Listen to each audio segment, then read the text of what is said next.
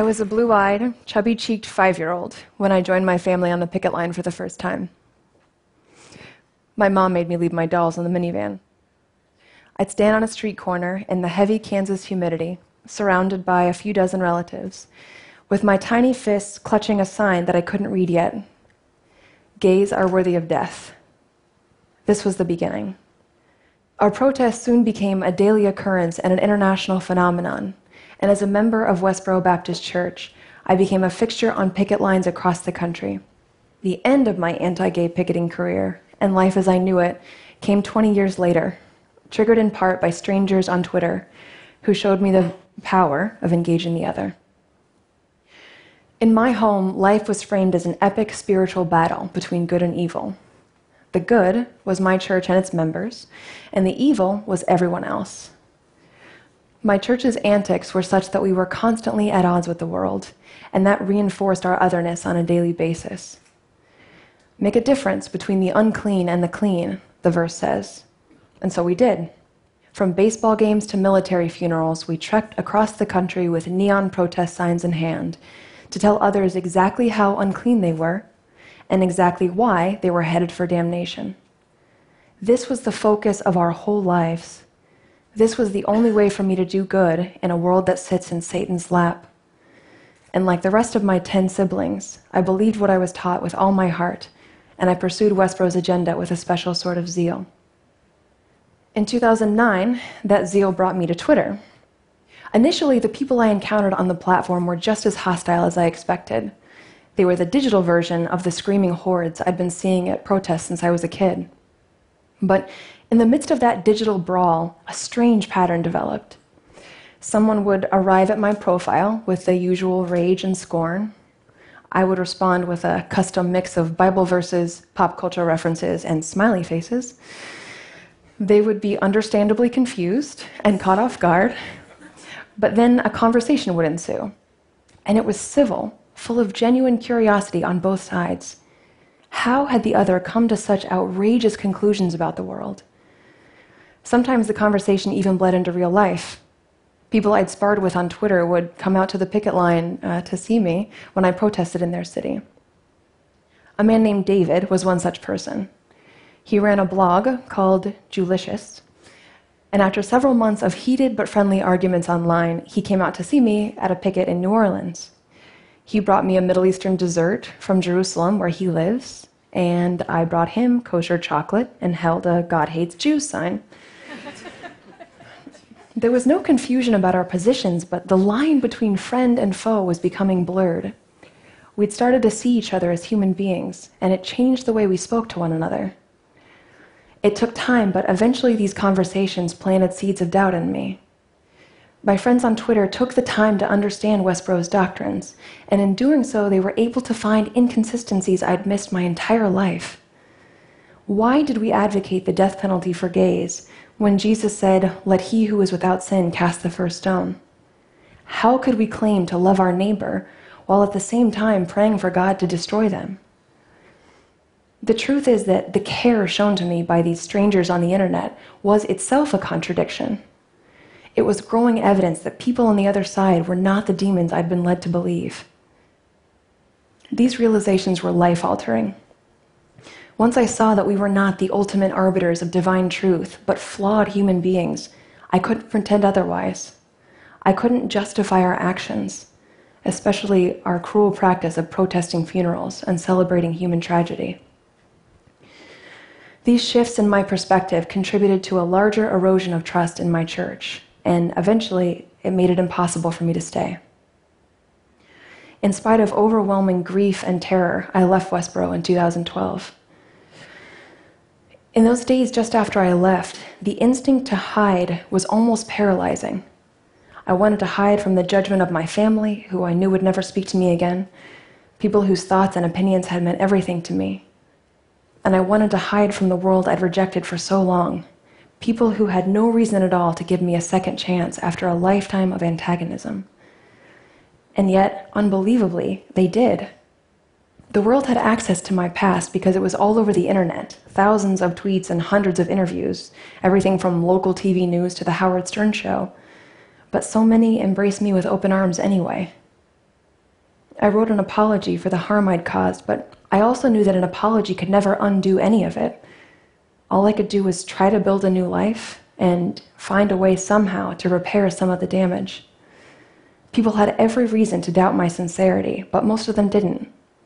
And given my history, it was more than I could have hoped for. Forgiveness and the benefit of the doubt. It still amazes me. I spent my first year away from home, adrift with my younger sister, who had chosen to leave with me. We walked into an abyss, but we were shocked to find light and a way forward in the same communities we targeted for so long. David, my Jewlicious friend from Twitter, invited us to spend time among a Jewish community in Los Angeles. We slept on couches in the home of a Hasidic rabbi and his wife and their four kids. The same rabbi that I'd protested three years earlier with a sign that said, "Your rabbi is a whore." We spent long hours talking about theology and Judaism and life while we washed dishes in their kosher kitchen and chopped vegetables for dinner. They treated us like family. They held nothing against us. And again, I was astonished. That period was full of turmoil, but one part I've returned to often is a surprising realization I had during that time, that it was a relief and a privilege to let go of the harsh judgments that instinctively ran through my mind about nearly every person I saw. I realized that now I needed to learn. I needed to listen. This has been at the front of my mind lately because I can't help but see in our public discourse so many of the same destructive impulses that ruled my former church. We celebrate tolerance and diversity more than at any other time in memory, and still we grow more and more divided. We want good things, justice, equality, freedom, dignity, prosperity, but the path we've chosen looks so much like the one I walked away from four years ago. We've broken the world into us and them, only emerging from our bunkers long enough to lob rhetorical grenades at the other camp. We write off half the country as out-of-touch liberal elites, or racist, misogynist bullies. No nuance, no complexity, no humanity.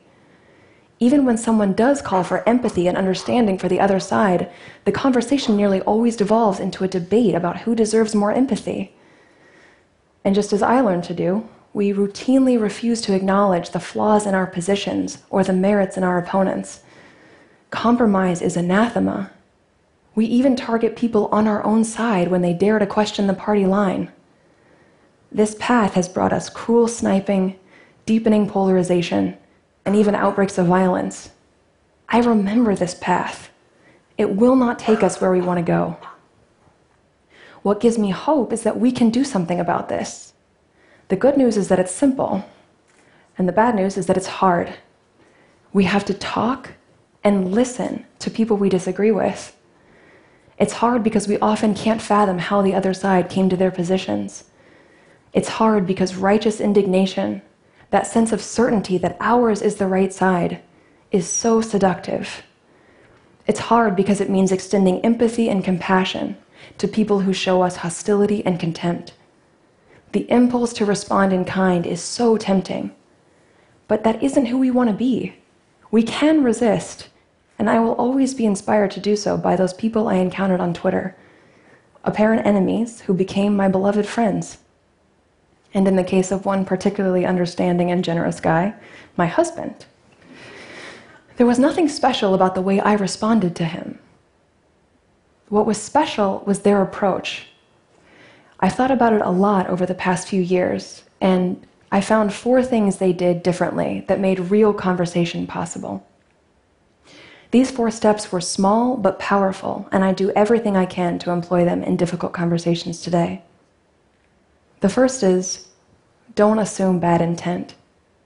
My friends on Twitter realized that even when my words were aggressive and offensive, I sincerely believed I was doing the right thing.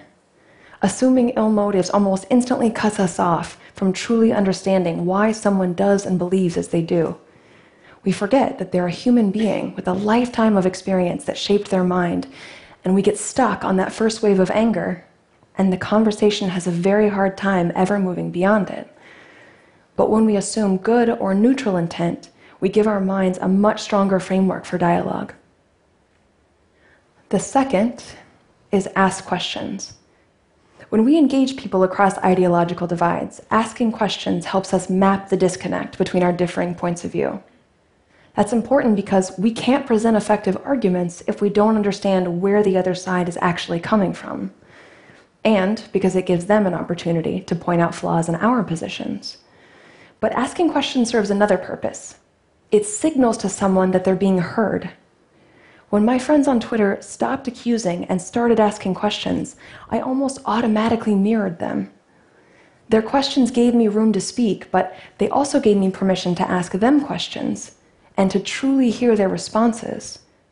It fundamentally changed the dynamic of our conversation. The third is stay calm. This takes practice and patience, but it's powerful. At Westboro, I learned not to care how my manner of speaking affected others. I thought my rightness justified my rudeness. Harsh tones, raised voices, insults, interruptions. But that strategy is ultimately counterproductive. Dialing up the volume and the snark is natural in stressful situations, but it tends to bring the conversation to an unsatisfactory, explosive end. When my husband was still just an anonymous Twitter acquaintance, our discussions frequently became hard and pointed, but he always refused to escalate. Instead, he would change the subject. He would tell a joke or recommend a book or gently excuse himself from the conversation. We knew the discussion wasn't over, just paused for a time to bring us back to an even keel.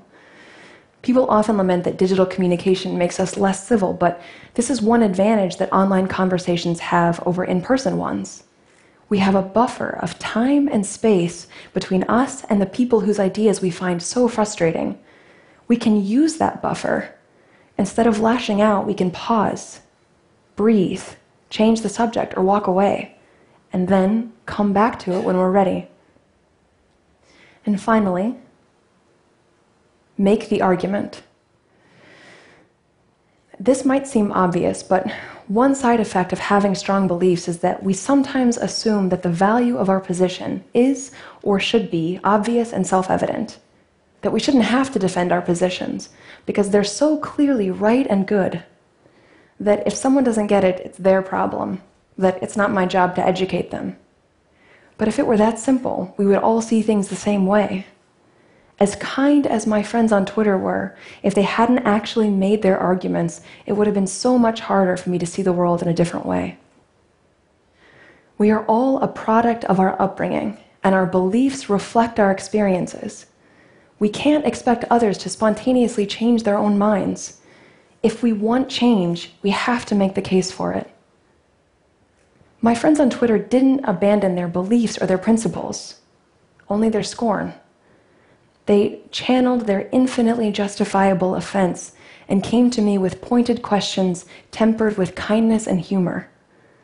They approached me as a human being, and that was more transformative than two full decades of outrage, disdain, and violence. I know that some might not have the time or the energy or the patience for extensive engagement, but as difficult as it can be, reaching out to someone we disagree with is an option that is available to all of us. And I sincerely believe that we can do hard things, not just for them, but for us and our future. Escalating disgust and intractable conflict are not what we want for ourselves or our country or our next generation. My mom said something to me a few weeks before I left Westboro, when I was desperately hoping there was a way I could stay with my family. People I have loved with every pulse of my heart since even before I was that chubby-cheeked five-year-old, standing on a picket line holding a sign I couldn't read. She said, "You're just a human being, my dear, sweet child." She was asking me to be humble, not to question, but to trust God and my elders. But to me, she was missing the bigger picture, that we're all just human beings, that we should be guided by that most basic fact and approach one another with generosity and compassion. Each one of us contributes to the communities and the cultures and the societies that we make up. The end of this spiral of rage and blame begins with one person who refuses to indulge these destructive, seductive impulses. We just have to decide that it's going to start with us. Thank you.